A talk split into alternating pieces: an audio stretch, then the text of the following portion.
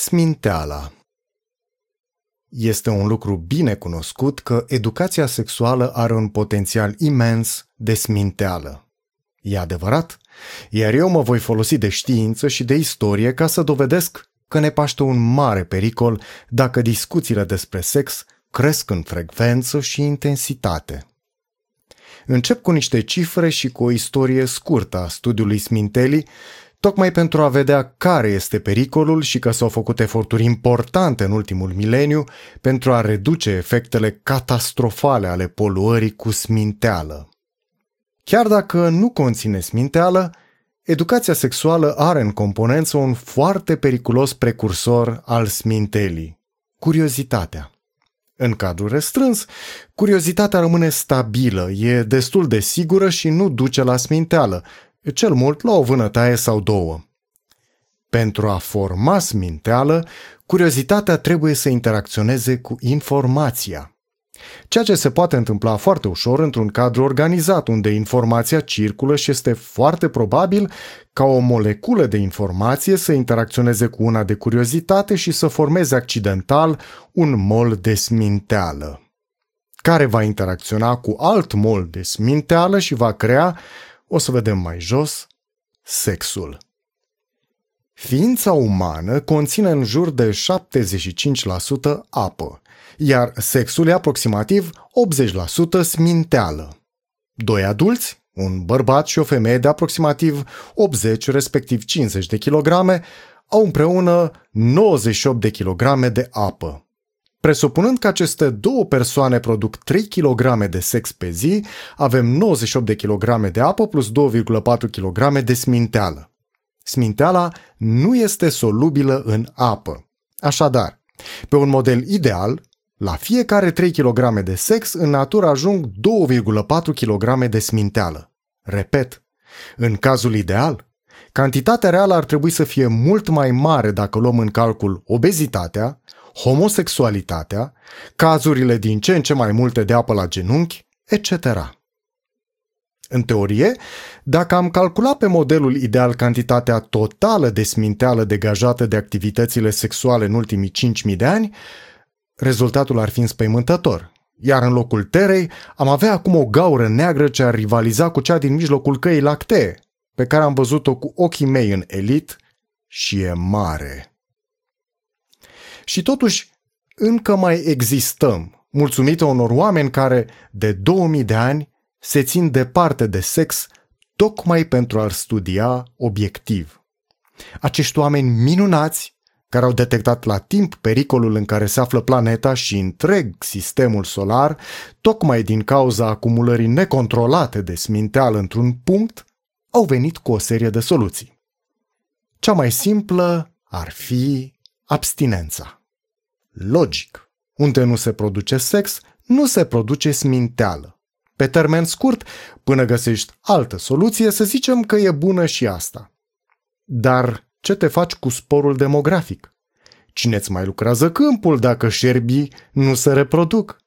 Pe de altă parte, dacă se reproduc cum vor ei sau, Doamne ferește, când vor ei, Sminteala se va scurge în sol, din sol va ajunge în grâu, bobul se va întări din cauza acumulărilor de sminteală, ultimele calcule ne-au arătat că sminteala e mai dură decât osmiul, și mult noroc să maci în un sac de grâu cu bobul mai tare decât piatra de moară. Din fericire, organizația dedicată studiului smintelii nu s-a dat bătută și a continuat experimentele. Studii care s-au întins pe zeci de ani și au inclus diverse categorii sociale, de la țărani legați de pământ până la studenți din marile universități europene, au avut rezultate îmbucurătoare.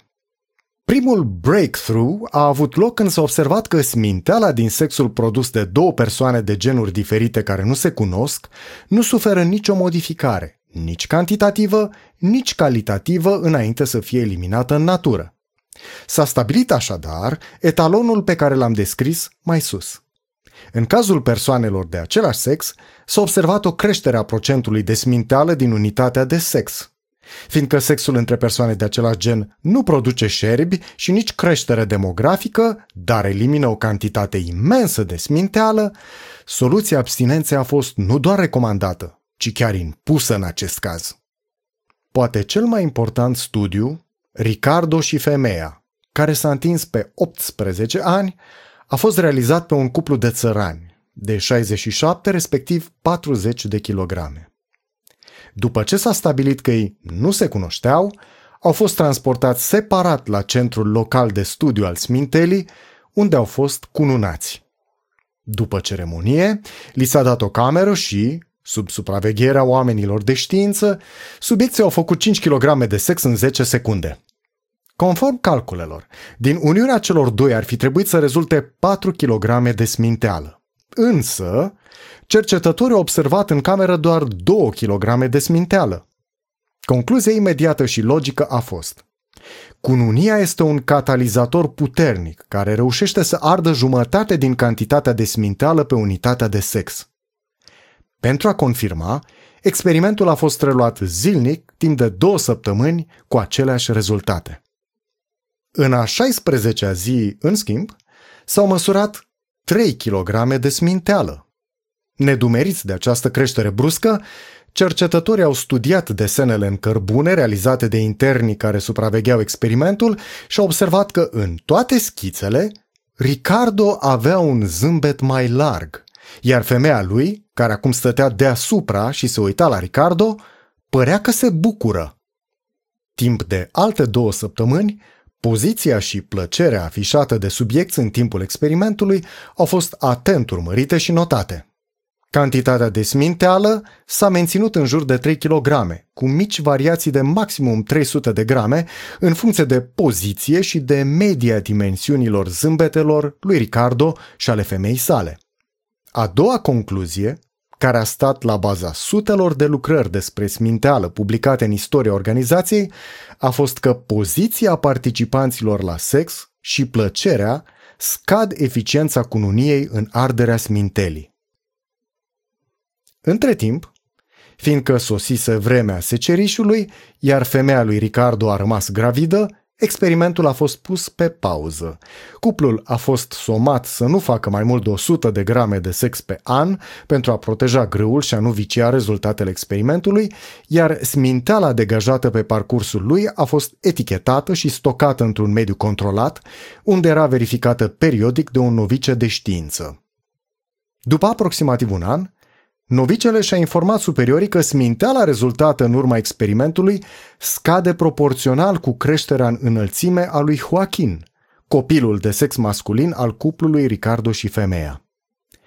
Cercetătorii seniori nu au luat în seamă cifrele furnizate de novice și le-au pus pe seama evaporării. Observațiile novicelui s-ar fi pierdut dacă alte centre de studiu al smintelii n-ar fi eliminat fără drept de apel factorii de mediu ca având un efect asupra scăderii sau creșterii smintelii. 15 ani mai târziu, când Joaquin a plecat în cruciadă, din sminteala produsă de Ricardo și femeia mai rămăseseră în jur de 2 kg, cantitate care s-a menținut constantă timp de un an. Intrigați de constanța bruscă a smintelii, institutul a trimis o delegație la bordeiul subiecților, pe care i-au găsit foarte nemulțumiți de fiul lor, care era de un an în Ierusalim, era încă viu și nu mântuise niciun necredincios. În doi ani, sminteala s-a menținut la 2 kg, iar Joachim s-a menținut și el viu, fără să pună mâna pe spadă. La finalul celui de-al 18-lea an, când angajații institutului se pregăteau să mute sminteala etichetată Ricardo și femeia pentru a face loc smintelii din alt experiment, cele două kilograme au dispărut subit de pe raft. În exact același moment, Ricardo și femeia aflau de la un cruciat care era în trecere prin satul lor că Joaquin fusese răpus de o săgeată în timp ce vărsa un cazan cu smoală peste un grup de șapte sarazini care escaladau zidurile cetății. Dispariția ultimelor rămășițe de sminteală Ricardo și femeia, suprapusă cu dispariția lui Joaquin în slujba institutului, au marcat încheierea celui mai de succes experiment din istoria smintelii. Acei oameni, în ciuda instrumentelor rudimentare și a condițiilor insalubre de lucru, nu doar că ne-au dovedit că avem metode foarte simple de luptă împotriva smintelii, ci au preluat și un rol activ în reducerea poluării cu sminteală. Mulțumită lor, Acum ne putem bucura de sex ecologic, sustenabil pe termen lung, dacă ne luăm cele trei mici măsuri de siguranță care n-au omorât pe nimeni. Cununia, creșterea și înmulțirea. Urmate de felurite cruciade.